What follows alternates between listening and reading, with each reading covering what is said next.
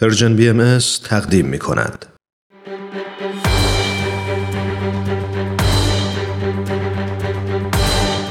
یک قهرمان.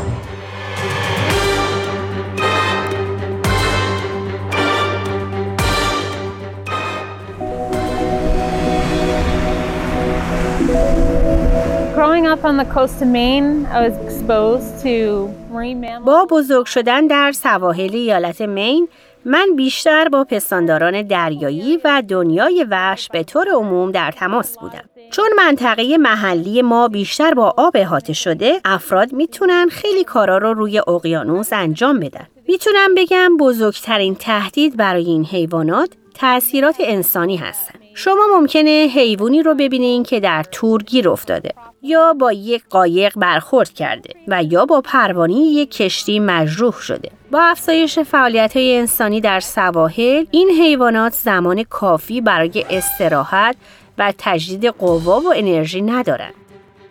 وقتی فوک‌های ایالت مین تو دردسر میافتن، به لیندا زنگ میزنن. لیندا داوتی که در قسمت ساحلی مین بزرگ شده، زمان زیادی رو روی اقیانوس گذرونده، جایی که مرتباً با فوک‌ها، لاک‌پشت‌ها و نهنگ‌های دریایی روبرو می‌شد. او علاقه زیادی به حیات وحش دریایی نشون میداد و از سنین کودکی میدونست که میخواد زندگیشو وقف حمایت از اونا کنه. او متوجه شد که زندگی این جانوران با آلودگی، تخریب زیستگاه‌ها و سایر فعالیت‌های بشری به خطر می‌افته. خطراتی که فوک‌های بندری رو که یکی از رایج‌ترین پستانداران دریای ساحل شرقی هستند تهدید می‌کنه، می‌تونه گیر افتادن در وسایل ماهیگیری یا سایر آشغال‌های دریایی، تغذیه غیرقانونی یا آزار و اذیت باشه. او زیستشناس دریایی شد و سالها با سازمان‌هایی که خدمات اضطراری و توانبخشی برای پستانداران دریایی بیمار و مجروح فراهم می‌کردند کار کرد. اما چون این سازمان‌های غیرانتفاعی و آژانس‌های ایالتی حمایت‌های مالیشون رو از دست دادن و تعطیل شدن، لیندا تصمیم گرفت اقدامی انجام بده و این خلأ رو پر کنه.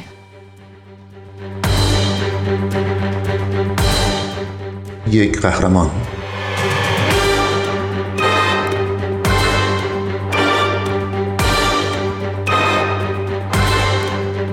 سازمان غیرانتفاعی او به نام پستانداران دریایی مین از سال دو هزار و یازده تا به حال برای بیش از سه هزار جانور دریایی کمک و مراقبت‌های پزشکی فراهم کرده.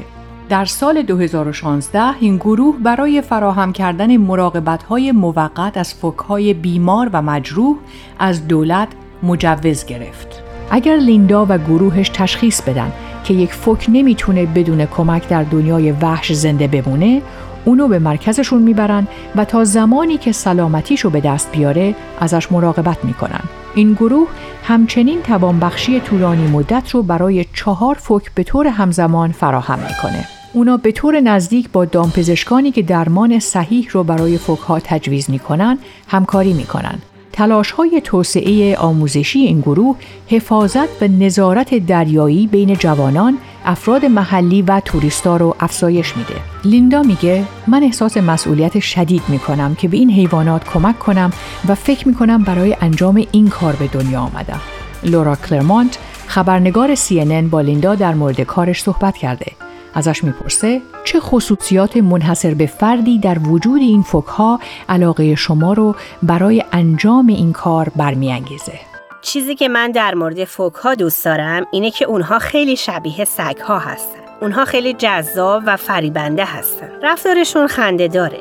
خیلی کنجکاون و تنوعی زیادی در جمعیت اونها وجود داره. من فکر میکنم جالبه که همه اونا میتونن بسیار متفاوت باشن و ویژگی‌های خودشونو داشته باشن، با اینکه همشون جزئی از یک گونه جانوری هستن. خیلی چیزای ناشناخته در مورد استفاده از زیستگاه‌های اونها وجود داره. این حیوانات بیشتر عمر خودشونو در آب میگذرونن.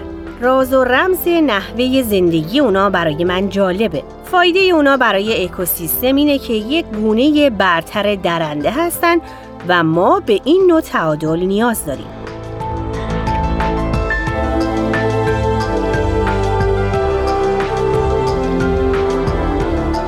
چطور انسان‌ها بر سلامت و زیستگاه فوک‌ها و سایر پستانداران دریایی تأثیر منفی می‌گذارند؟ تأثیرات جسمی وجود داره و اینو در مورد حیواناتی که با قایق برخورد کردن یا با پروانه کشتی مجروح شدن و یا در بین آشغال‌های دریایی گرفتار شدن یا مواد آلوده دریایی مثل پلاستیک رو بلعیدن میتوان مشاهده کرد. اثرات انسانی مهم دیگه‌ای رو که میشه دید آزار و اذیت این جانوران دریایی است. وجود یک آشفتگی مداوم در مناطقی که پستانداران دریایی زندگی میکنن میتونه بر رفتار طبیعی اونا و نحوه انجام کارهای روزمرهشون تأثیر بذاره. با افزایش فعالیت‌های انسانی در سواحل، این حیوانات زمان لازم برای استراحت و تجدید قوا ندارن و یا اینکه این جانوران میخوان از آب بیرون بیان ولی مردم سعی میکنن اونا رو به داخل آب برگردونن، چون فکر میکنن اونا باید همیشه توی آب باشن و بدنشون مرطوب باشه. مشکل دیگه اینه که مردم سعی میکنن با این پستانداران دریایی سلفی بگیرن.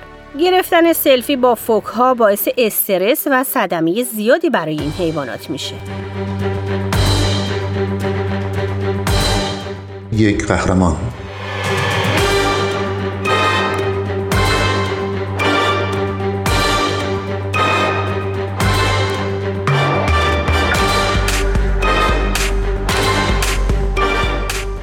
بیشتر کار شما فراهم کردن مراقبت‌های طولانی مدت از نوزادان رها شده فوک هاست.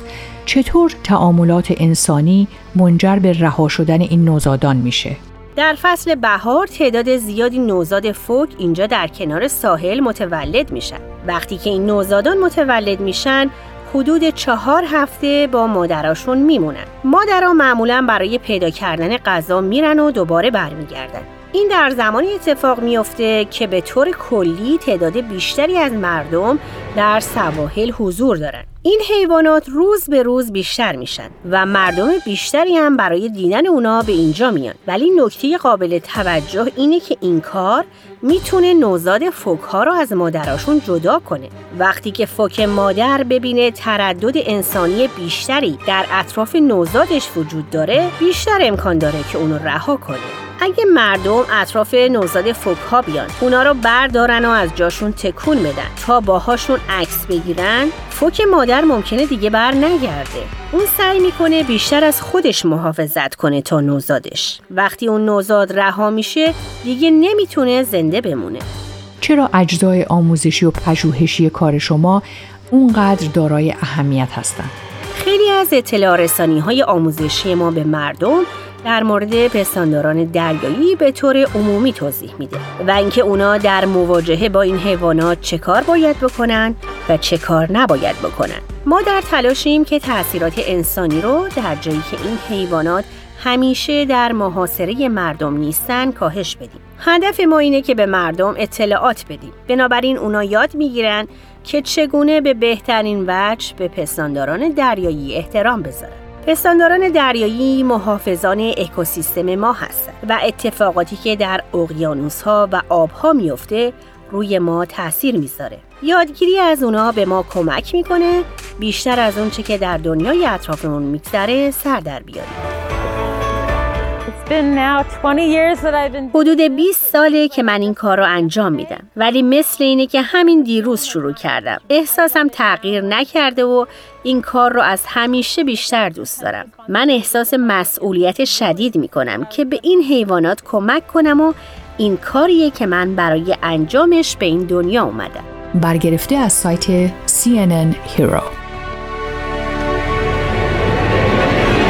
اگه دوست دارید با قصه قهرمان این هفته ما بیشتر آشنا بشید، یه سری به شبکه‌های اجتماعی و کانال تلگرام Persian بی ام اس بزنید.